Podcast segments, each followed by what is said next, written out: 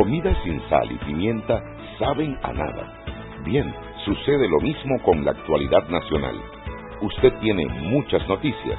Le invitamos a que la sazone con sal y pimienta. Con Mariela Ledesma y Annette Planel. La receta está lista y usted está invitado a la mesa. Sal y pimienta, presentado gracias a Banco Aliado.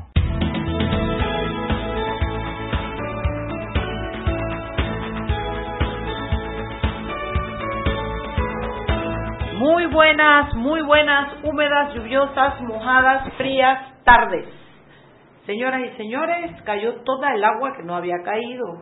Qué aguacero. Pero bueno, aquí llegamos al programa Sal y Pimienta, que es para gente con criterio, personas que tienen el tiempo de informarse de lo que ocurre en Panamá. Si quisiera que cocináramos hoy algo, sé que estuvo el señor Picuiro eh, López declarando. Oye, ¿cómo así que Picuiro Mariela? Paciero, yo en mi vida lo he visto, me lo ponen enfrente, no sé qué, el Paciero Picuiro. ¿Tú sabes que tengo ganas de invitarlo al programa? ¿Será? ¿Por qué no? ¿Será? ¿Será? Cuéntame por qué. ¿Será la luna? Sí, la verdad es que sí. Yo no sé quién es, no tengo idea de quién es. Yo lo conocí Pero hace como- muchos años, una vez en una reunión que estuve, que estaba él y había otras otras personas. No, me parece una persona afable, normal, así, ¿Sí? tranquilo, nada. Eh, bueno, dicen, por supuesto, son dos versiones. Ajá. Los de la defensa de Martinelli. es que están en dos juicios. que se contradijo, que dijo que la eh, eh, computadora se le había devuelto al señor, pero que el, el, el, el- el protegido dijo que se había roto y se había perdido, y que, eh, bueno, por supuesto. Y los fiscales, bueno, que, que consideran que lo hizo muy bien, que coordina, que no sé qué, así es que yo al final no tengo la menor idea, Bueno, son lo dos que- juicios diferentes. Son dos juicios diferentes. Lo que entiendo es que implicó directamente a Ricardo Martinelli, a Alejandro Garús, a Ronier, a Didier y a el otro Ismael Piti. Y que les explicó por qué aparece su nombre en la computadora. Se explicó. cómo Sí, claro, porque al, al, al, darle la computadora y que la computadora bajara la información, ahí se pone, se marca automáticamente la, en la metadata, se marca el, el nombre de él. Sí, habrá que ver.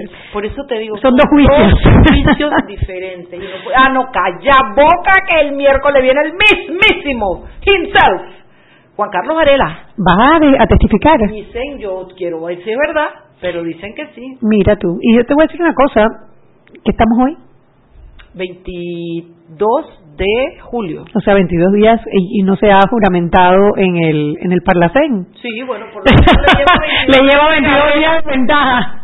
Ay, bueno, esto, este es el mío método, busca ¿Y por qué? Explícame. Pues, ¿Qué hace de la vida sin una peleita todos los días? Oh, oh. A ver, eh, Henry Cárdenas. Buenas tardes. Epa, Henry, ¿cómo estás? Bien, gracias a Dios. Qué bueno, ¿cómo pasaste? Yo me imagino que estuve encantado el domingo con todo lo de la, la, lo de Mariano Rivera en Cooperstown. Cooperstown. Correctamente. Qué Eh, emoción, ¿no? Una, una emoción muy grande. Eh, que la palabra solamente decir grande Mariano, porque mire cómo, cómo estuvo todo eh, estructurado y el mismo reconocimiento que le hace la organización de Major League Baseball, en este caso eh, lo que es el, de- el- la organización de la Hall of Fame. La Hall of Fame. Que Mariano Rivera es un cerrador y a Mariano Rivera lo dejan de último y, y él lo dice siempre me ponen a mí a cerrar jocosamente pues siempre me ponen a mí a cerrar ¿por qué será? y, y así empezó y la emoción la gente de pie aplaudiendo fue una emoción muy muy muy grande para para Panamá solo el 1% de los jugadores que ha pasado por las grandes ligas entra al Salón de la Fama. Es el latinoamericano número 15 y el segundo panameño. y el único que entró al con unanimidad de votos. que entra con, los, cien- con el 100% de los votos. Se habla que el próximo año Derek Jeter, compañero, amigo de Mariano Rivera, que ya entra en carrera a partir de la próxima del próximo año, también reciba el 100% de los votos. Pero ¿quién fue el primero? Mariano. Rivera. Mariano Rivera, eso no se lo quita a nadie más nunca en la vida. La verdad que qué honor para Panamá. Eh, solamente queda felicitar a Mariano Rivera por el por el éxito alcanzado que es de él y de su familia. Yo creo no creo que el gobierno panameño en ningún momento tuvo nada que ver en ese asunto. Eh, más bien levanta la pregunta de cuántos Marianos Rivera estaremos desperdiciando a nivel nacional precisamente por no tener una política deportiva. se compraron y no aparecieron? Yo no sé, pero eran miles y miles y miles de dólares de bate que no aparecieron. Exactamente. muchos comentarios iban por esa línea, ¿no? Si ¿dónde están los bates? Mira, los recursos se, se destinan se destinaran correctamente, hubiese la la debida supervisión. Yo creo que aquí hay todavía para sacar otros Marinos Rivera. Ahora, de llegar al Salón de la Fama es un poco más complicado, ya lo repito, solo el 1% de los que han jugado en Grandes Ligas llega a esta instancia, a la inmortalidad, pero tener buenos peloteros que a su vez, que a su vez representa a largo plazo dividendos para el país. ¿Por qué? Mire, Carlos Lee, su dinero lo invierte aquí en Panamá. Mariano tiene una fundación y cada año hace eh, donaciones a su Puerto, Puerto Calmito. Carlos Ruiz de Chiriquí también invierte su dinero aquí en Panamá. ¿Sabe? Si uno se pone a ver que estos atletas en el futuro llegan a Grande Liga, ya sea en el baloncesto, en, en el fútbol, como quiera, y después cuando regresan aquí, invierten su dinero aquí en Panamá, es, es bien interesante, ¿no? Hashtag, ¿dónde están los bates? Ese es el hashtag, ¿dónde están los bates? ¿Qué más tiene? Sí, pero en broma y en serio, él puso un tuit felicitando a Mariano Rivera y lo que le ha venido detrás ha sido una cantidad de comentarios negativos exigiéndole rendición de cuentas. Uno lo puede tomar como ataque, uno lo puede tomar como una oportunidad que tiene en este momento de rendir cuentas, porque nunca ha rendido cuentas sobre los dichosos vatos. No, pero no él, uno. él no, él no. Hombre, no se puede ser serio aquí en esta cabina, qué barbaridad. ¿Cómo va a esperar eso, por favor? ¿Qué más tiene, negro? ¿Qué más yo tiene? Sé, yo sé que el tiempo está y la fin de semana estuvo caliente. Y yo, no, para acotar esto de Mariano Rivera, la celebración muy bonita y todo allá en, Nueva York, pero yo creo que Mariano Rivera se merece un homenaje aquí en sí, Panamá. señor. Panamá merece un homenaje. Como lo ha tenido Durán, como se le hizo a Saladino, a la Fipincay y a otras grandes estrellas. De, yo creo que a Mariano Rivera, no sé si será el gobierno, la empresa privada, pero hay que tomar la iniciativa para que se le haga un homenaje ya sea en el Estadio Rocarú, en, el Metropar, donde sea. Pero yo creo que hace falta ese homenaje y ese contacto directo de Mariano Rivera con el pueblo panameño. De acuerdo, pasemos al siguiente tema. Ok, bueno, eh, el alcalde de la ciudad capital, se recuerdan que estábamos hablando el día jueves, eh, bueno, hoy tuvo conferencia de prensa para hablar de algunos temas. Evidentemente su tema central era el de habilitar todas las playas de la ciudad capital, o por lo menos lo que es parte de Caledonia y Bellavista, ¿no? Para que la gente tenga acceso a eso, un trabajo, una, un anuncio muy, muy, muy, muy eh, comprometedor en el sentido de que estamos hablando que esto implica también al saneamiento de la bahía, porque recuerden que eh, la bahía de Panamá todavía no está libre de, la contaminación. Así que yo creo que es un proyecto ambicioso. A igual, pero le cayeron las preguntas de inmediato sobre lo de la placa, eh, dijo que el, sistema actual se va a mantener y que va a haber otros centros iguales en el sector este y en Panamá Norte. Oye, qué bueno, qué buena noticia. Yo chapó porque reconozca que, que, que se puede echar para atrás y que la función que él tiene es superar al alcalde anterior, no criticarlo y borrar los trabajos que él hizo. Sino construir encima de las cosas buenas y reparar las cosas malas. Subir la vara a él y descollar él y destacar él por sus buenas ideas. En cuanto a lo de las playas, yo lo siento un poco complicado, pero si él ha hecho el estudio y él sabe que lo va a acompañar el saneamiento de la bahía, le va a permitir no solo invertir para habilitar las playas, sino que el agua esté apta para que la gente se pueda meter hombre, yo creo que es bueno para Panamá, pero primero veamos si todo eso está hecho y cuadrado para que pase y en qué tiempo, ¿no? Tú sabes que, que, cuando salió la noticia lo de, que, de, de, la propuesta de, de Fábrega sobre rehabilitar las playas de Panamá, que decían que no, que es una locura, que no se puede, que tú, tú, tú, que ta, ta, ta, quizás tome un poco de osadía el hacer obras de esa magnitud, ¿no? Romper un poquito el molde y ver. Enseguida salió la, embajada de Países Bajos diciendo, hey, nosotros apoyamos esa propuesta. O sea, es posible. Lo que yo digo es que primero fue el lunes que martes, para que tú tengas unas playas que sería un tremendo tú tienes que tener certeza de que la de que la bahía está seando y para eso hay que dejar de tirar basura a los ríos bueno yo creo que también aparte de eso la conciencia la educación y todo lo demás eh, un, un es tirarle o medio tirarle la pelota a la gente de saneamiento de la bahía. Recuerden que el 2022 si este se concreta tenemos los Juegos Centroamericanos del Caribe aquí en Panamá. Claro, sí. Eso sería espectacular. No lo veo, de verdad que en mi humilde ignorancia no lo veo. Mira, a mí me yo te voy a decir, yo soy un poco más soñadora. Y yo me atrevo a soñar que nosotros podemos tener playas limpias en Panamá no sé en qué tiempo. No, no, no, yo también creo, y creo que, lo podemos lograr y que sería una gran cosa para y el país. y cuidado, que es un proyecto como este lo que necesitamos para que la gente tome conciencia y limpie y no tire basura a los ríos. Cuidado que es esto. La verdad que yo te voy a decir una cosa, chapó, alcalde Fábrega, ojalá su proyecto pueda seguir adelante y los panameños nos sumemos en el esfuerzo de limpiar nuestra bahía. Yo la verdad es que no sé si el alcalde habló de que los panameños limpiemos la bahía, creo que él habló de habilitarlas para... Yo antes de darle el chapó, que no tengo ningún problema de dárselo, quiero tener certeza de que la bahía, porque primero fue el lunes que martes, tú no puedes construir las casitas y los paragüitas para coger sol si, si el agua no está apta para que nos bañemos. Y yo realmente dudo que eso sea algo que se pueda lograr en dos años. ¿De qué es bueno para Panamá? De que nos encantaría, ahí me apunto. ¿Usted, no cree que sería por lo menos avanzar? Claro que sí, por supuesto. Yo soy muy positiva con el tema. Que mire, mire la cinta costera, Es más, es que más. la gente pueda caminar, ¿verdad? Por lo menos que la gente pueda caminar por ahí. O sea, claro, es más.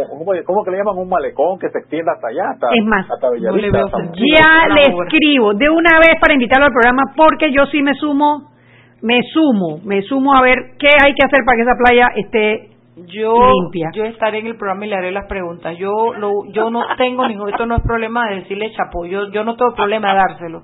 Yo quiero saber si eso ya está cuadrado. Si está cuadrado, yo misma voy a ir a sacar piedritas de la de la de la de la playa para que se pueda caminar. Eso eso es lo único que quiero tener claro. ¿Qué más ha habido? Oiga, bueno, yo sé que el tiempo apremia para mañana, mire, por quinto mes consecutivo, las exportaciones de bienes panameños cierran en negativo la venta de productos en el extranjero sumaron 288.4 millones de dólares. La cifra representa una caída de 6.7% en la sección de exportaciones panameñas. Correcto. ¿Y dicen qué rubro cayó? Eh, ahí hay de todo. De 15, de adelanto, de los 15 ítems analizados, 10 registran una baja. Chuso, estamos mal, estamos mal.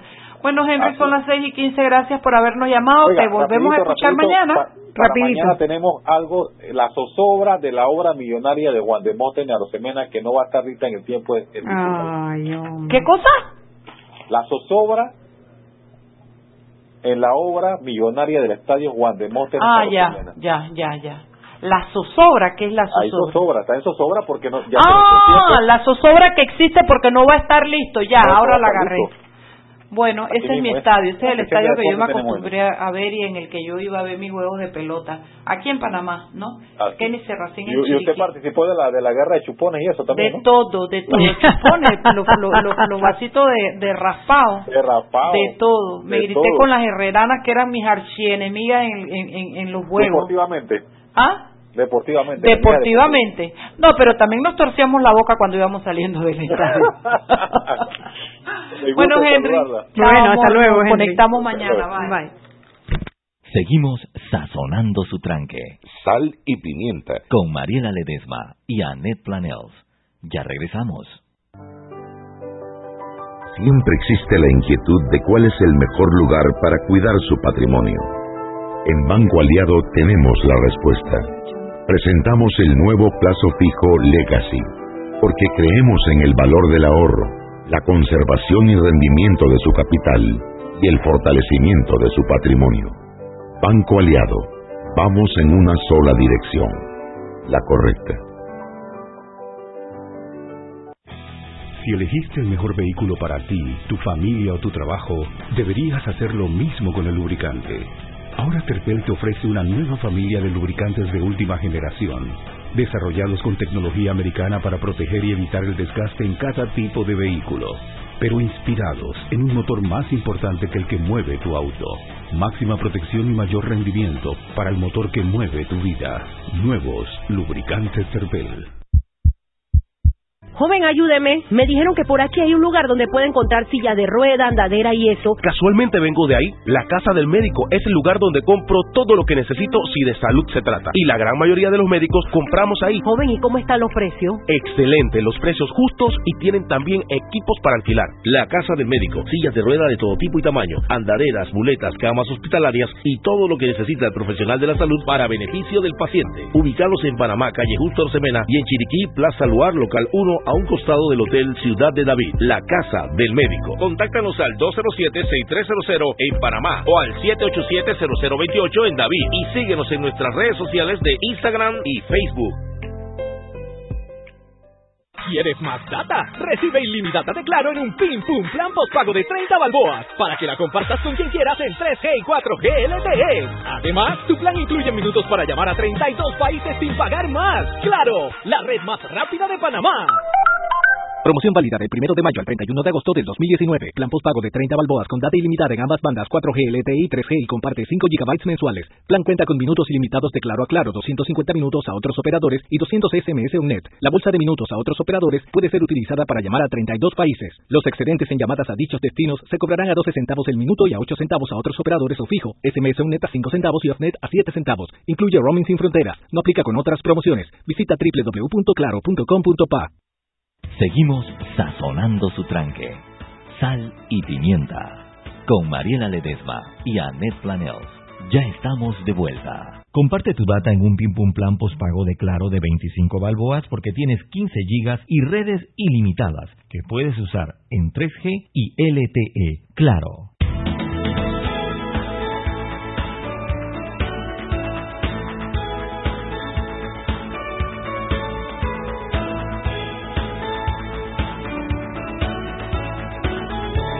Y estamos, estamos de vuelta en Sal y Pimienta, un programa para gente con criterio, Mariela.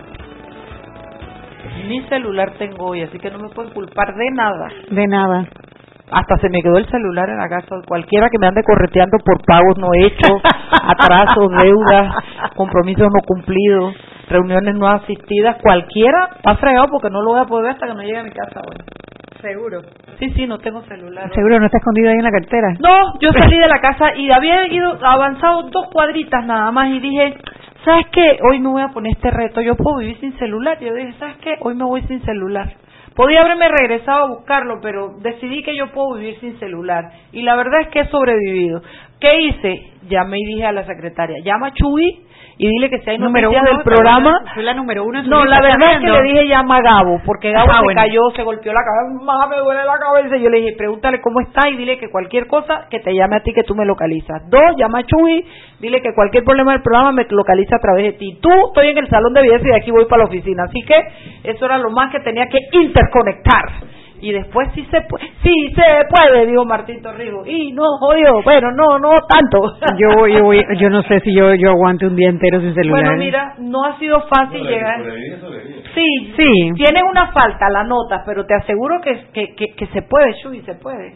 Pero bueno, ya estamos aquí en el programa Anet Planage, cuenta de nuestros invitados y nuestro tema de hoy. Entremos en materia. Bueno, a ver, hoy tenemos invitados a Tatiana de Janún eh, y a Fernando Aramburu Porras, junto con mi amiga Ali Pesqueira. Pesqueira, Pesqueira, ya lo digo bien. Pesqueira, para que pesque. Ay, pesquiera, no hay manera. Mariela, no hay manera. No hay manera. Pesquiera.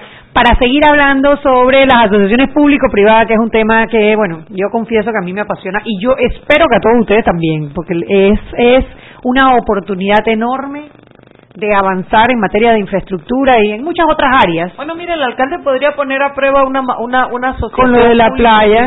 para eso. Podría ser. Lo único que quiero saber es si me baño no me da sarna. Eso es todo lo que yo quiero saber. Si no me va a dar sarna en dos años, estoy con el, el triquini Bueno. para ponerme para ir a la playa. Pero Triquini. bueno, con el compromiso de no entrar en el tema del saneamiento de la bahía, porque si no nos vamos todo el programa y no hablamos de la relación público-privada, tenemos que aprovechar que está Tatiana de Janón aquí, que fue directora calla de boca de saneamiento. saneamiento, no le des nada de información. No, es solo una pregunta, Tatiana, porque es- tenemos la duda de si es posible que de aquí a dos años esa playa uno se pueda meter a bañarse y no le salga un tercer brazo. O sarna.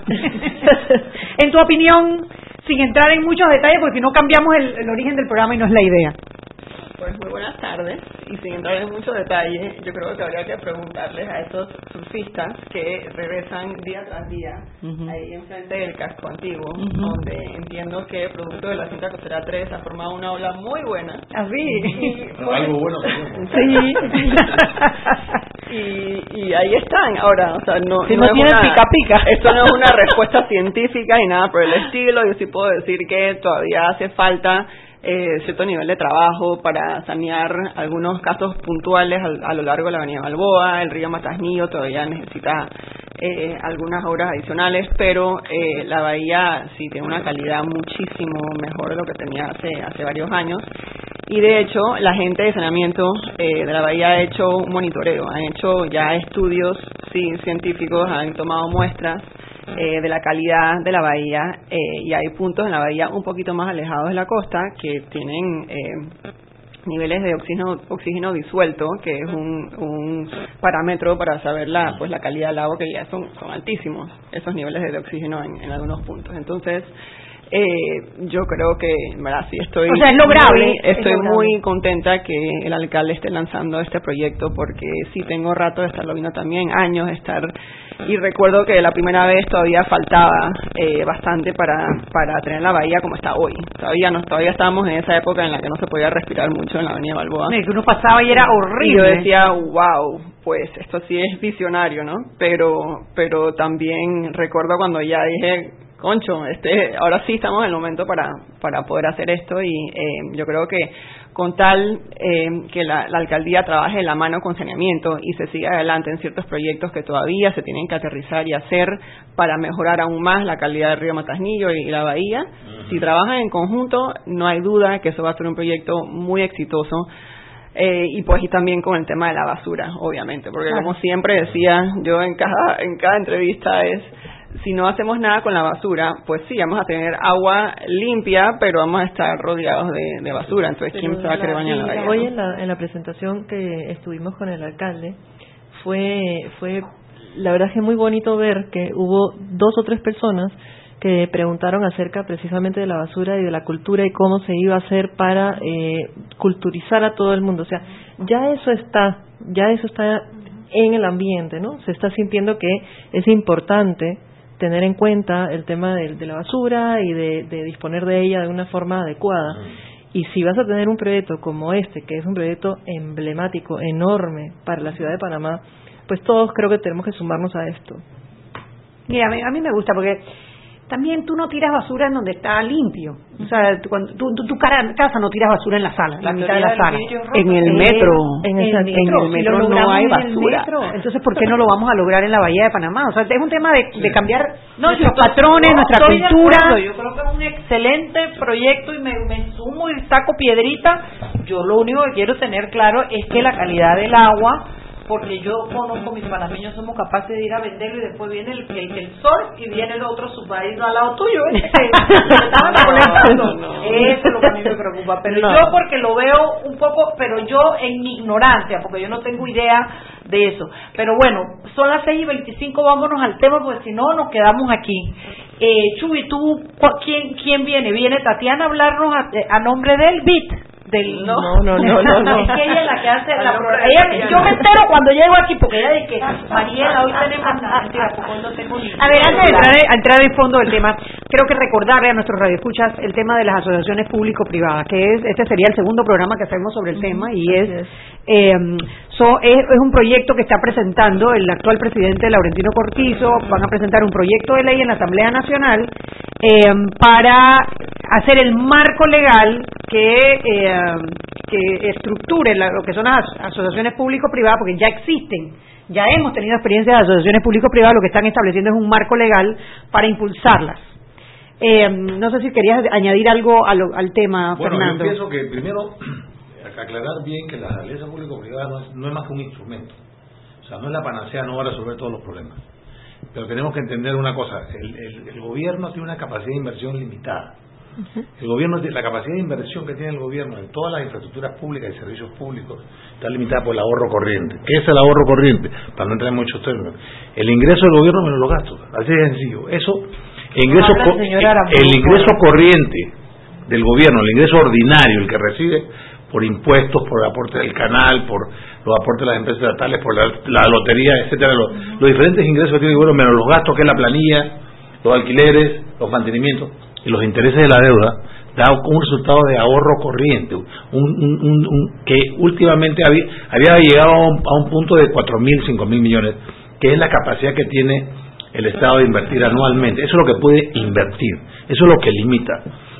En este periodo de gobierno, se estima que van a tener aproximadamente 20 mil millones de dólares para invertir. Las necesidades son infinitas. Solamente en el sector en el sector de educación se van 5 mil, 6 mil millones. Los metros cuestan ¿cuánto millones cada Los puentes, o sea, entonces, la alianza público-privada es un método, una herramienta, un instrumento que le permite al Estado, en asocio con una empresa privada, construir una infraestructura o proveer un servicio público. De tal manera que pero se tiene, tiene que ser un, proyecto donde haya necesidad, que vaya a satisfacer una necesidad, que haya una contraprestación. O sea, no puede ser un proyecto que simplemente el Estado va a pagar, porque si el Estado lo va a pagar, entonces se convierte en una obra pública igual. Se tiene que capitalizar, se tiene que descontar de la capacidad. Es un proyecto, por ejemplo, típico, el típico proyecto de público-privada es una carretera que pega, viaje. Que era el corredor norte y corredor sur. Corredor sur y corredor sur, pero por eso se puede hacer mucho más y bien hechas, donde la, sobre todo el, Estado lo que hace es que divide el riesgo. Ahora mismo el Estado asume todo el riesgo de la obra pública. El riesgo del, de la licitación, del costo de la obra, de la operación de la obra, del mantenimiento de la obra, de los sobrecostos de las demoras. En el caso de las alianzas público-privadas se divide el riesgo el, privado financia la obra, construye la obra, diseña, construye, opera, mantiene y devuelve. La, alianza público-privada no es una privatización, porque no hay una transferencia del bien de la propiedad del bien al usuario. O sea, el usuario opera o su fruto al bien, cobra una tarifa, ya sea al Estado o al usuario. En el caso de los peajes es al usuario pero pueden ser puentes, pueden ser puertos, pueden ser aeropuertos, pueden ser sistemas de agua, puede ser un sistema de saneamiento. Perfectamente el sistema de saneamiento que hoy en día está operado por una empresa privada podría convertirse en una... Las playas, la playa de... La playa podría ser una concesión donde se cobra... A la playa. o sea, oh, oh, oh, lo que tenemos que entender es que la alianza público-privada va a funcionar en la medida de que, que los riesgos sean bien divididos los contratos sean bien hechos como todos. Si lo hacemos bien, van a ser bien. Si lo hacemos mal, no va a resultar.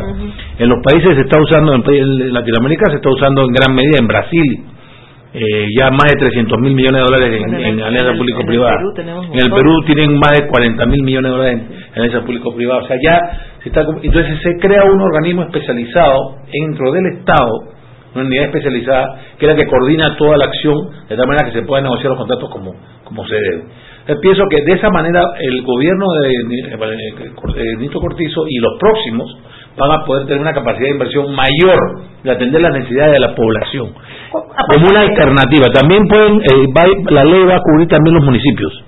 O sea, los municipios como el caso del municipio de Panamá, los municipios grandes, podrán entrar en este mecanismo coordinados y apoyados técnicamente por la unidad especializada. Que de, esta forma la unidad va a poder eh, orientar, porque claro, hay que tener el know-how, ¿no? de cómo diseñar estos contratos, de cómo licitar estos contratos, de tal forma que sean provechosos para, para la comunidad. De que, se, de que se guarden los mejores Un ejemplo de la alianza público-privada que ha sido exitoso en Panamá. Por ejemplo, podemos hablar de eso en la siguiente en la Petroterminal de Panamá. Tenemos 40 ah, años operando el oleoducto plata todos los años y ha aportado más de 1.500 millones de dólares al Estado. Ok, vamos a quedar allí. Fernando Aramburu Porras, cuando regresamos, más el tema de alianzas público-privadas. Seguimos sazonando su tranque. Sal y pimienta. Con Mariela Ledesma y Annette Planels. Ya regresamos. Panamá es un país de sueños, de logros y esperanzas, luchando cada día por buscar algo mejor. Con cada monedita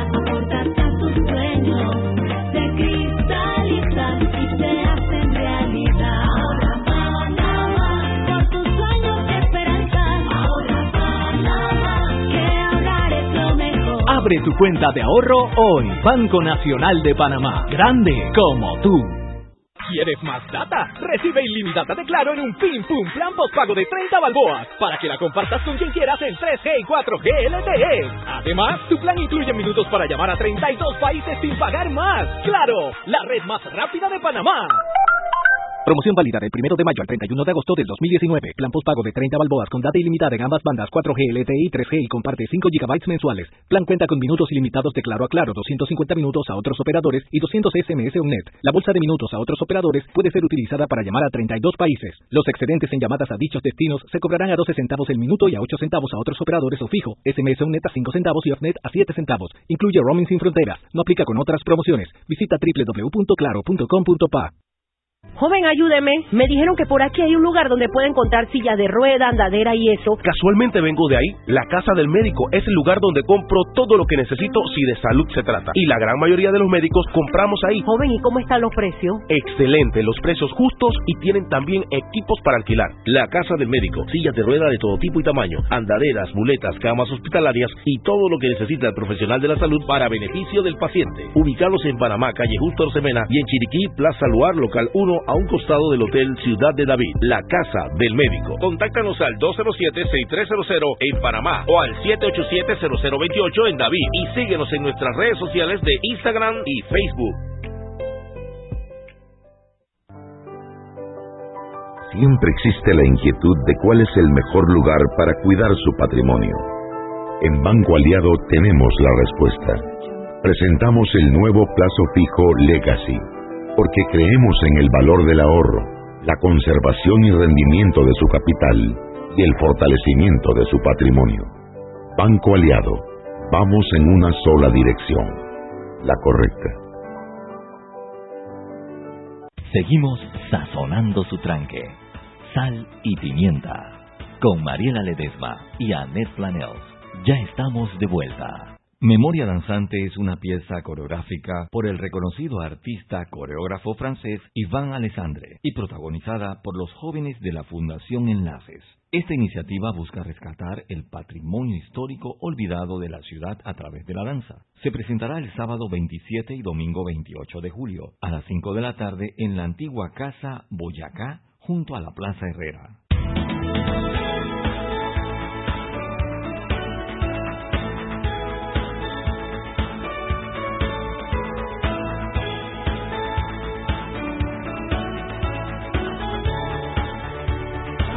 Estamos de vuelta en Sal y Pimienta, un programa para gente con criterio. Tenemos el tema de las asociaciones público-privadas. Nos acompaña Fernando Aramburu Porra, quien nos conversó antes, en el bloque anterior, sobre las APP, lo que significan, con los- las cosas que podemos hacer con ellas, los ejemplos que podemos mostrar exitosos al respecto. También está con nosotros Tatiana de Janón. Tatiana, primero que yo no sé, tú, tú, tú, tú de- en dónde trabajas, cuál es tu cargo, y perdóname por de verdad que no sé. Yo soy gerente general y vicepresidente de CSA Group. Ajá, CSA Group, es- es- es, me imagino que alguien que financia alianzas estratégicas. Eh, CSA eh, o CSI ajá. es una empresa de ingeniería. Entonces hacemos, eh, damos servicios de, de diseño, de construction management, pro- project management, eh, todo, todo tipo de proyectos realmente. Tenemos proyectos importantes eh, eh, públicos y también privados. Eh, así que, pues, una empresa con, con realmente todas las ramas de, de ingeniería, un servicio completo de, de ingeniería. Y desde la óptica de la... Y es internacional, aclara que es una empresa. Sí, es una empresa internacional. Desde la- Una empresa fundada en Puerto Rico, eh, con operaciones importantísimas en, en Nueva York, todo el East Coast de Estados Unidos, también en la Florida y por supuesto Panamá. Y desde la óptica de, de la empresa Gracias. que representas ahora, me gustaría, me gustaría escuchar, por ejemplo, la interpretación tuya, tu visión sobre las APP en Panamá, qué hace falta para desarrollarlas, qué esperas tú de ese marco jurídico que viene, qué posibilidades le ves al negocio en Panamá haciendo alianzas con el gobierno, eh, qué sé yo, si han, tienen identificado algún plan que les gustaría comenzar con una alianza, básicamente. Yo creo que ahora desde esta perspectiva eh, de la empresa privada sí eh, veo con muy buenos ojos esta iniciativa de- del gobierno porque, eh, como decía Fernando, eh, pues hay, tenemos muchísimas necesidades de, de infraestructura, los recursos son limitados y entonces hay que buscar maneras de pues aprovechar también la, la inversión privada para hacer para para cubrir esas necesidades públicas eh, y, yo creo que pues todos queremos que el, el país siga avanzando eh, que, sigamos viendo obras que sean para, para el bien común eh, así que sí nos parece me parece muy positivo que el gobierno esté tomando esta esta iniciativa yo además creo que las APP se aprovechan mucho cuando hay una necesidad para mejorar la calidad del, del servicio. Eh, bueno, hasta hace un año estuve en el saneamiento de la bahía y realmente, eh, pues en ese caso no hubo eh, una, una APP, ahí se hicieron contratos de, gestión. Eh, hay una empresa privada que, que pues está a cargo de la operación y mantenimiento de todo el sistema de alcantarillado y también de la operación y mantenimiento de la planta de tratamiento. En ese caso, eh, sí se aprovechó la eficiencia del, del, sector privado, de una empresa privada, para lograr mejores resultados. Eh, realmente el alcantarillado sanitario no se había manejado de una manera eh, adecuada en muchísimos años. Eh, y cuando arrancó esta empresa pues finalmente pudimos ver una atención de quejas y reclamos eh, pues muy eficiente, muy rápida, eh, eh, los desbordamientos de aguas negras se solucionaron cuando alguien llamaba al, al 311, eh, se hacía mantenimiento preventivo, hay cosas que no se habían podido lograr con una gestión Pública. pública solamente. Entonces ahí se tomó la decisión de hacer este contrato de operación, pero eso es solamente operación. Eh, pero pero también se pudo haber hecho de, de otra manera. Se pudo se pudo haber quizás eh, lanzado una licitación, quizás para hacer la, las eh, las inversiones necesarias para aumentar la cobertura eh, del alcantarillado o quizás hasta para ampliar la planta eh, en donde el privado pues hace hace pon- pone pone la plata hace hace la inversión y una vez esté lista esa ese bien esa planta esa esa tubería entonces comienza a hacer el cobro eh, al, al usuario. O sea, así se ha hecho en en, en otros países eh, en, termo- en temas de, de agua y saneamiento y han funcionado pero también como venimos hablando todo depende de la capacidad de la contraparte en darle seguimiento a eso, porque porque el, lo, lo bonito o lo, lo importante de ese contrato es que se mida por por desempeño. O sea, al final tú tienes que estar logrando un mejor resultado, tienes que tienes que cumplir con unas metas de desempeño y esa contraparte tiene que tener la capacidad para medir ese ese desempeño. Eh, si no, entonces no Sí. funciona la APP, La, fracasa. la ventaja de las APP también es una de las ventajas tiene la APP es que, que hace obliga a una rendición de, rendición de cuentas. O sea, Sí. hoy en día una obra del Estado se construye un puente, un- una carretera, un hospital.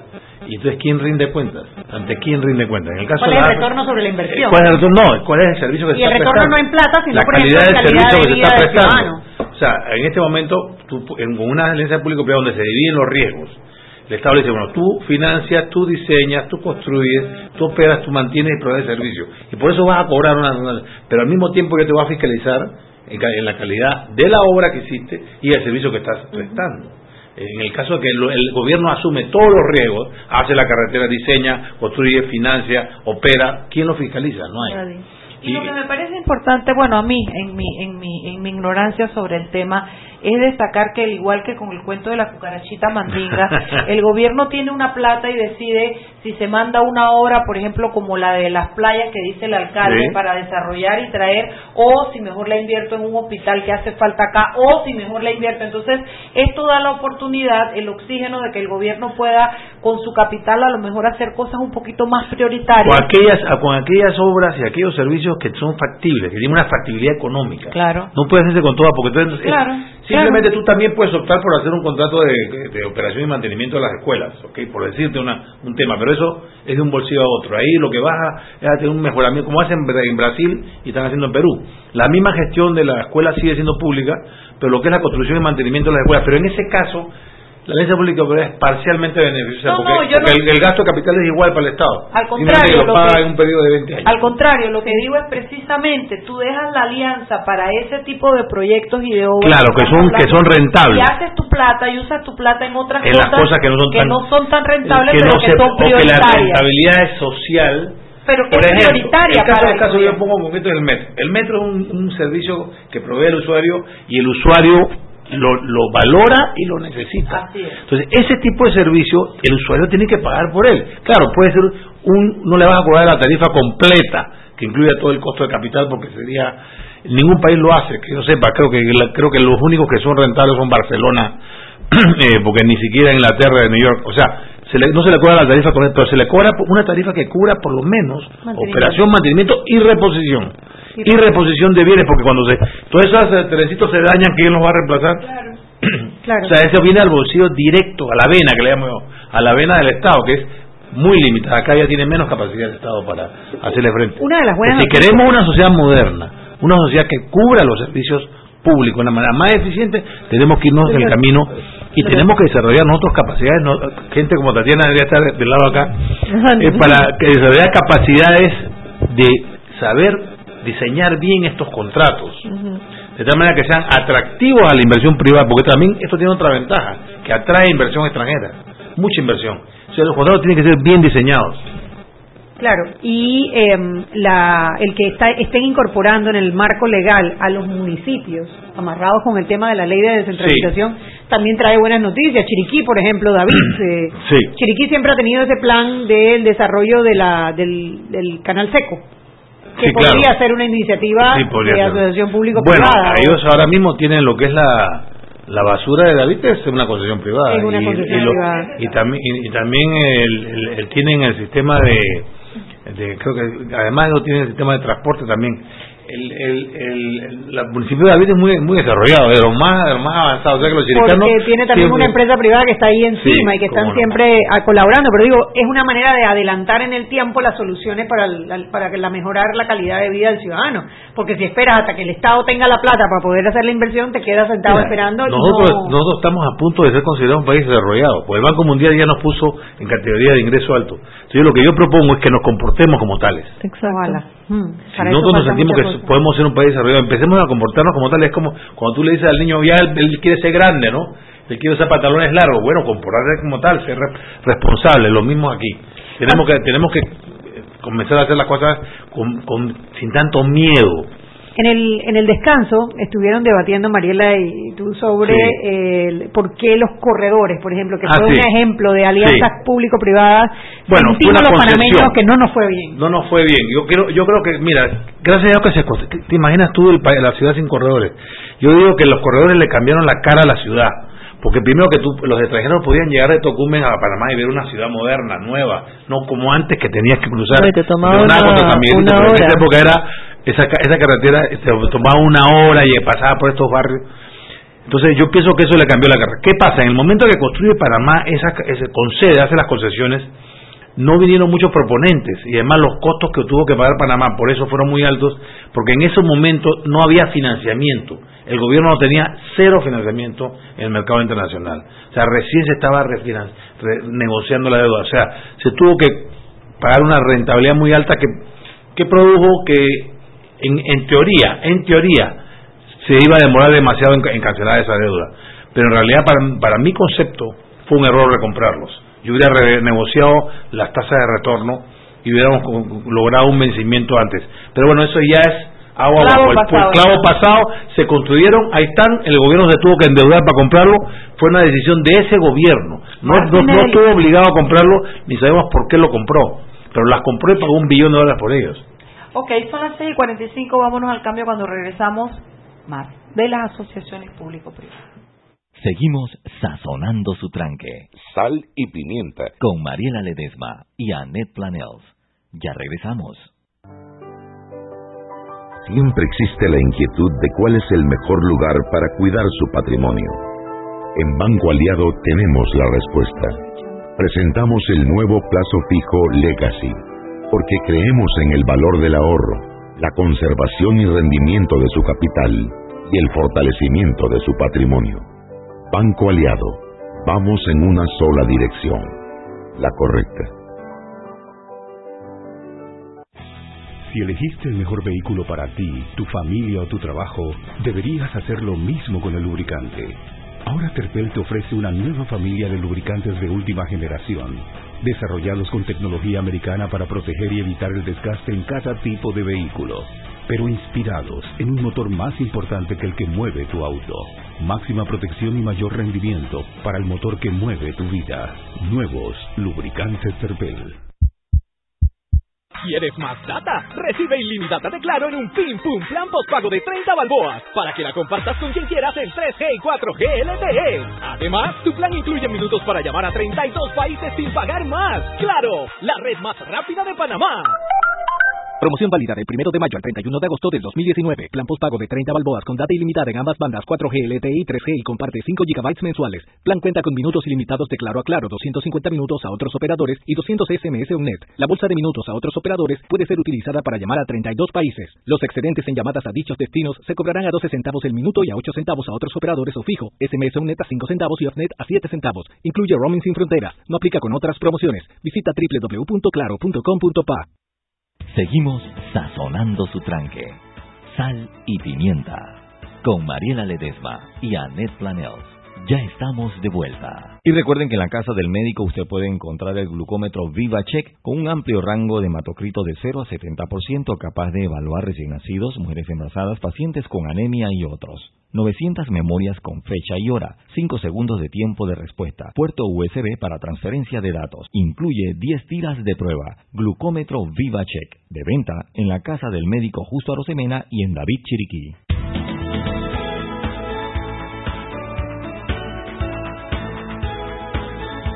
Estamos de vuelta en Sal y Pimienta, un programa para gente con criterio, gente sin celular, gente que se concentra, que no juega con los aretes ni con los collares. Estás relatando, Mariela. Mariela Ledesma, ¿qué pasó? Atrás Satanás, no voy a caer. no voy a caer. Bueno, estamos conversando sobre las asociaciones públicos-privados y el proyecto de ley, el, el proyecto de ley que va a presentar el Ejecutivo en la Asamblea Nacional para que se convierta en el marco legal de estas asociaciones público-privadas. Y queríamos hablar un poco sobre las experiencias positivas que hemos tenido en Panamá de asociaciones público-privadas, porque ya hablamos de los Eh, corredores. Sobre el proyecto de ley lo, lo- lo hablará el Ministerio de las Públicas porque es, quien lo está manejando y, y cuando lo vaya a presentar eh, en particular. Eh, la experiencia, Panamá ha tenido varias experiencias positivas en el en de alianzas público-privadas. Yo creo que la más exitosa ha sido eh, Petroterminal de Panamá, el oleoducto, donde el Estado puso el, el derecho de vía, el, el derecho de uso de pues, los puertos y la empresa financió, diseñó, construyó, operó y mantiene eh, el oleoducto. A cambio de eso, también el, el Estado recibió una participación accionaria. Y dos puertos, uno en el Pacífico y, Y, uno en el un servicio Atlántico. que ha estado por 40 años dando servicio a Panamá y le ha representado al gobierno más de 1.500 millones de dólares en aportes de la empresa Algo que quizás y a las comunidades de Chiriquí y Bocas. Es un, un típico, eso es una alianza público-privada que hizo Omar Torrijos. O sea, imagínate tú quién la hizo. y que si hubiese Con una visión de futuro enorme y se ha renovado ese contrato dos veces. y que si hubiese dependido de la inversión pública, No, más si, seguro es que no si se hubiera sido una operación, si a los cabos de los 20 años, o sea, no ha sido el comienzo porque no se hubiera construido, pero si una vez que se construyó después de los 20 años, no se hubiera renovado el contrato por 20 años más, ese oleoducto estaría hoy, porque dejó, dejó, de, mire, el oleoducto, yo fui gerente del oleoducto, Recuerdo. o sea, el, el oleoducto dejó de tener petróleo para mover. Entonces, el propósito por el cual se construyó que mover petróleo de Alaska, dejó, esas son las cosas que tenemos que visualizar. Dejó de existir. Entonces, la inversión privada, la iniciativa privada buscó opciones para el uso de ese oleoducto y consiguió, y lo transformó en, en unos puertos de almacenaje de combustible. Y sobrevivió la crisis y ahora, entonces revirtió el oleoducto para que fuera de, de en vez de ir de Pacífico a Atlántico, fuera Atlántico a Pacífico. Y ahora no solamente mueve petróleo, mueve productos. O sea, la, innova, la innovativa. Una vez que un tra- y entra- un puerto en, en el Atlántico para Chiriquí que y eso es una obra que, por ejemplo, algo que no se ha cacareado lo suficiente, ¿oyó? Y eso es una obra que beneficia al Chiriquí a Bocas a 14 municipios, incluyendo el de Bocas del Toro, el de, el de Sanguinola, incluyendo el Toro, por donde no pasa el otro, pero en el contrato se, se pactó que se le pagaba a todos 100 mil dólares a cada uno municipio y medio millón a... Eso hace 40 años, o sea que ahora eso se ha ido Aumentando. indexando y eso es mucho más ahora. No, y un puerto Esa que ha servido para sacar Esa una. banano en algún momento, para Sí, traer productos para exacto. Chiriquí. Que el, otro, de- el otro ejemplo que yo doy siempre como exitoso es Panamá Pacífico. Panamá Pacífico es un buen ejemplo donde hoy en día se entregó unas áreas al, sector privado en una licitación para hacer ciertas inversiones, atraer inversión extranjera, eh, empresas multinacionales que no operarían en Panamá, sino harían- daban servicios internacionales, oficinas eh, multinacionales, y hoy en día tienen más de 10.000 empleos. y haya desarrollado un, centro, un emporio de desarrollo en, en el país a través de una alianza público-privada bien concebida, el contrato bien diseñado con el apoyo del Banco Mundial ¿Cuántos empleos Eso- habrá en...? 10.000 empleos. Eso, 10.000 Sí, empleos. 10.000 hay- Claro, y y mil hay- perso- y- familias que se y benefician se exporta más de directamente. 700 millones de dólares al año. Pero es no solamente, no solamente son los 10.000 empleos, eh, Fernando, que supe. Y ahora, inclusive un centro es residencial. toda- todo el desarrollo de bienes inmuebles que se ha dado ahí. También. Lo que eso conlleva para el sector de la construcción. Sí, es un colateral, O sea, es. Pero, pero está Sí. ahí. O sea, yo te digo, porque yo conocí ese proyecto eh, cuando estaba en, en la ARI, y lo promovimos y todo lo demás y lo colocamos. O sea, ahí no había nada. Entonces, eh, es desarrollar de cero. Cuando tú, eh, exacto, cuando tú diseñas un contrato, en, una asociación público-privada bien diseñada, donde se distribuyen los riesgos, los beneficios y los costos, bien hecho, entonces salen este tipo de proyectos. La ciudad de Saber es otro ejemplo. O sea, Muy ¿Qué buena, tal si ¿no? nosotros hubiéramos hecho la ciudad de Saber una entidad pública? Eh, no, no creo que hubiera funcionado igual que ha funcionado, que está funcionando ahora. Ya ha traído una serie de instituciones de innovación, de tecnología, que Panamá es un centro, el centro de la ONU está aquí. ¿Qué le, qué le da la, qué le representa la ciudad del saber a- al, al gobierno, al, al país? En No hay un pago en, en el arrendamiento del Estado, simplemente lo que ha generado en cuanto a empresas que han venido, universidades, es un centro que ya es reconocido internacionalmente por su por su prestación eh, de servicios ¿Cómo internacionales. puede ser una asociación público-privada? Bueno, porque el terreno es del Estado. Claro, pero ¿qué, qué recibe el Estado? Eso es lo que El. Estado recibe a cambio eh, lo- todos los todos los- la- la- la- el valor agregado que se ha generado en la economía por la Eh, actividad de las empresas que están ahí. El ¿ves? desarrollo. Y el mantenimiento y operación del área, ¿no? Ellos viven, o sea, ellos no tienen ningún subsidio del Estado, ellos viven de lo que cobran de alquileres ahí. Y aparte tienes el desarrollo de, de las empresas que también se han instalado Ahora, en Ciudad del Saber. Sí, eso Eh, es- las instituciones educativas. sí. Eh, todo se ahí genera una microeconomía Ahí en me esa cuesta un área poquito también. entenderlo porque, por ejemplo, esos, es, yo sé que ellos, incluso la, la ley les, les, les permite incluso no pagar determinados impuestos, tienen como ley... Son entonces, incentivos fiscales me, que me- tienen. me cuesta un poquito... Se nubla un poco. Sí, no lo logro Bueno, entender muy ellos bien. no, ellos, ellos no, sino las empresas que se instalan, las empresas de tecnología o educación que se instalan en la en la ciudad de Sevilla tienen una serie de beneficios fiscales, es correcto. Eso hay que revisarlo, no creo que sea indispensable. Ahí tienes un punto. Las otras eh, alianzas público-privadas que han sido relativamente exitosas, yo digo que sí han sido exitosas porque los hemos convertido en el... Se puede mejorar, todo se puede mejorar y ahora están venciendo esos contratos y se pueden re- revisar. Son las concesiones portuarias. Claro, y son, ah, y son todos estos ejemplos de asociaciones públicos-privadas que se han hecho en el país sin tener un marco legal. Sí. Ahora bien, el Consejo de Gabinete está presentando un proyecto de ley.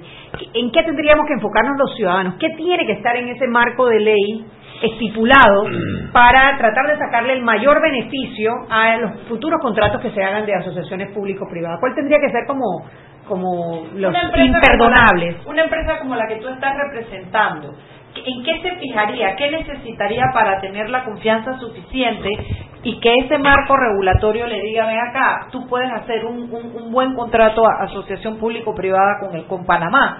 Eh, porque porque el marco regulatorio eh, está bien, o sea, y, y, y qué tenemos que estar fijándonos nosotros los ciudadanos panameños de Mm. que ese marco funcione, es, es más o menos la, Digo, eh, yo pienso que tener un marco regulatorio, digo, como hemos hemos visto, no lo hemos tenido, no hemos tenido una ley hasta ahora, eh, pero hay experiencias exitosas. Entonces yo creo que tener una ley eh, da mucho más seguridad a ese inversionista. Claro. ¿Sabes? Voy a, voy a entrar a un país a poner mi plata y, y yo puedo estar seguro de que aquí hay un marco legal que no va a hacer que entre el próximo gobierno entonces me quiten mi, mi concesión o mi, mi contrato. Entonces, eso, pues, o- obviamente no queremos man- mandar ese mensaje. Entonces, yo creo que esto es un mensaje muy positivo para decir, sí, queremos que vengan a, a invertir, vamos a respetar estas inversiones y vamos a, vamos a cuidarlas. Entonces, por ese lado, yo creo que es simplemente, o sea, muy positivo tener, tener este que marco. hay una confianza internacional en el imperio de la ley, en que, en que lo que vamos a hacer se va a cumplir. y Eso claro. Y que queremos esa inversión extranjera. eh, y, y, por supuesto, aquí es importante asegurar que el riesgo sea compartido. ¿no? Que, ¿Y qué, y qué crees que los ciudadanos debemos cuidar? ¿Qué, qué, qué- qué haya en esa ley? ¿Qué es importante para los panameños? Bueno, que, los, que, que la ley eh, obligue a de la distribución de los riesgos. O sea, que los riesgos no sean todos asumidos por el Estado. En el caso de que todos los riesgos van a ser asumidos por el Estado, se convierte en una obra del Estado. Entonces ya no tiene gracia La gracia de hacer una asociación público-privada, la gracia que yo te llame a ti, Mayela, para que tú me hagas un puente, no, o me hagas un aeropuerto, y tú lo operes, tú lo mantengas, tú lo diseñes, tú lo construyas y tú lo cobres, es que distribuyamos los riesgos. Ah, bueno, no es que tú te vas, si te atrasaste o te salieron unos sobrecostos, es problema tuyo, no es mío. Entonces, si yo voy a asumir tu sobrecosto y tu atraso y tu ineficiencia, entonces no tiene gracia. Sí, así, así me lo, yo, bueno, yo también aprendí. a No más quería, quería aclarar algo. Mira, también una de las ventajas que tiene tener un marco legal, y no quiero entrar en el tema de la ley porque no es mi responsabilidad sé. la ley, ¿no? Es del Ministerio de la No, no, yo digo que, que, en qué tenemos que estar atentos, ¿no? Porque usted sabe, cuando esas cosas entran en la No, asamblea... es que ahora mismo la- para hacer una Sí, alianza público-privada tienes que hacer una ley especial. Entonces, la capacidad que tiene el Estado, que tiene como nación, de hacer alianza público-privada sería muy limitada. Cada vez tienes que pasar prácticamente una ley para cada caso, como Claro. fue Panamá PPP, Pacífico, como Panamá fue la Ciudad Pacífico, Saber, como fue. Entonces, si vas a hacer ya pues, esto de esto una un mecanismo, un instrumento que vas a usar con más frecuencia en los diferentes sectores, entonces tú creas una unidad especializada que conoce y maneja los riesgos y está vamos a poner cero. todos los países que han desarrollado la alianza pública y privada tienen un marco legal. Entonces el inversionista privado dice este es el marco legal esa es la unidad especializada estas son las entidades que pueden hacer estas no pueden hacer entonces hay un marco claro de la ley que determina cómo caminar en este, en Se este termina el programa sin hacerte esta pregunta. Los ¿Se va a terminar el programa ya? Ya, Dos minutos. Qué pena. Los detractores de, la, de las asociaciones público-privadas dicen ¿Qué privatización? que no no eso, eso no sí, dicen que esto es una mari- es una manera de hacer negocio pero que la obra le sale mucho más cara al estado permíteme decirte porque los salarios que se pagan porque todo lo que se hace se hace pensando en el tiempo que tú vas a administrar la obra y en los réditos que tú vas a tener y que si el estado lo hiciera Mm. sería más barato Yo creo que eso es una falacia. Primero que cada vez que, le- que una empresa privada le cotiza al Estado, le cotiza 30% más caro. Exacto. Por el simple hecho de que sabe que el Estado se atrasa en los pagos, el Estado eh, es mal, mal administrador de sus propios temas. Entonces yo pienso que si tú vas a licitar una obra donde la remuneración es el usuario, la tarifa que va a pagar el usuario, el- eh, los incentivos van en el sentido correcto. El, el privado va a tratar de hacer ahora lo más barata posible y lo más eficientemente posible y va a operar lo mejor posible para poder recuperar su inversión. Y con mucha calidad. El secreto del éxito de una alianza público-privada está en cómo tú diseñas ese contrato, cómo distribuyes los riesgos de tal manera que sea atractivo la inversión privada y que te salga más barato a ti como Estado. Exacto. Ahí está el secreto. Compartimos riesgos, compartimos, Compartimos riesgos, tú haces- el, el privado hace lo que mejor sabe hacer, que es eso que no sabe hacer el Estado, y el Estado se convierte en un fiscalizador y en un regulador en vez de ser un operador y un que es donde no sabe hacer. Entonces yo creo que yo creo que si lo, si lo hacemos, claro, siempre habrá el delincuente, siempre habrá el mal. Contra eso no hay manera, no, no hay ley. Pero bueno, yo creo que si somos un país que quiere ser desarrollado, tenemos que comportarnos como tales. Así es. Bueno, gracias Fernando. Gracias Tatiana. Gracias Ali. Esperamos que nuestros radioescuchas hayan disfrutado este programa igual que nosotras y que ya estén un poco más claros en el tema de las alianzas público-privadas. Y otra decir, cosa que es claro, que no es privatización. Privatizar es transferir la propiedad del bien. Acá en este caso no. El Al Estado final no de la pierde la concesión, propiedad. El Estado puede volver a licitarlo, puede volver a renegociar el contrato al final del periodo, pero no, el bien no pertenece al, al, al- al concesionario. Bueno, perfecto, siete de la noche. Mañana tenemos a Lina, ¿no? A Lina Vega. y acepta y si no se acuesta a dormir me dice ¡No me Como vive cerca, la vamos y la traemos en pijama. En pijama. Así que bueno, nos vemos mañana en otro programa de Sal y Pimienta, programa para gente con criterio. Hemos presentado Sal y Pimienta. con Mariela Ledesma y Annette Planel. Sal y Pimienta. Presentado gracias a Banco Alianza.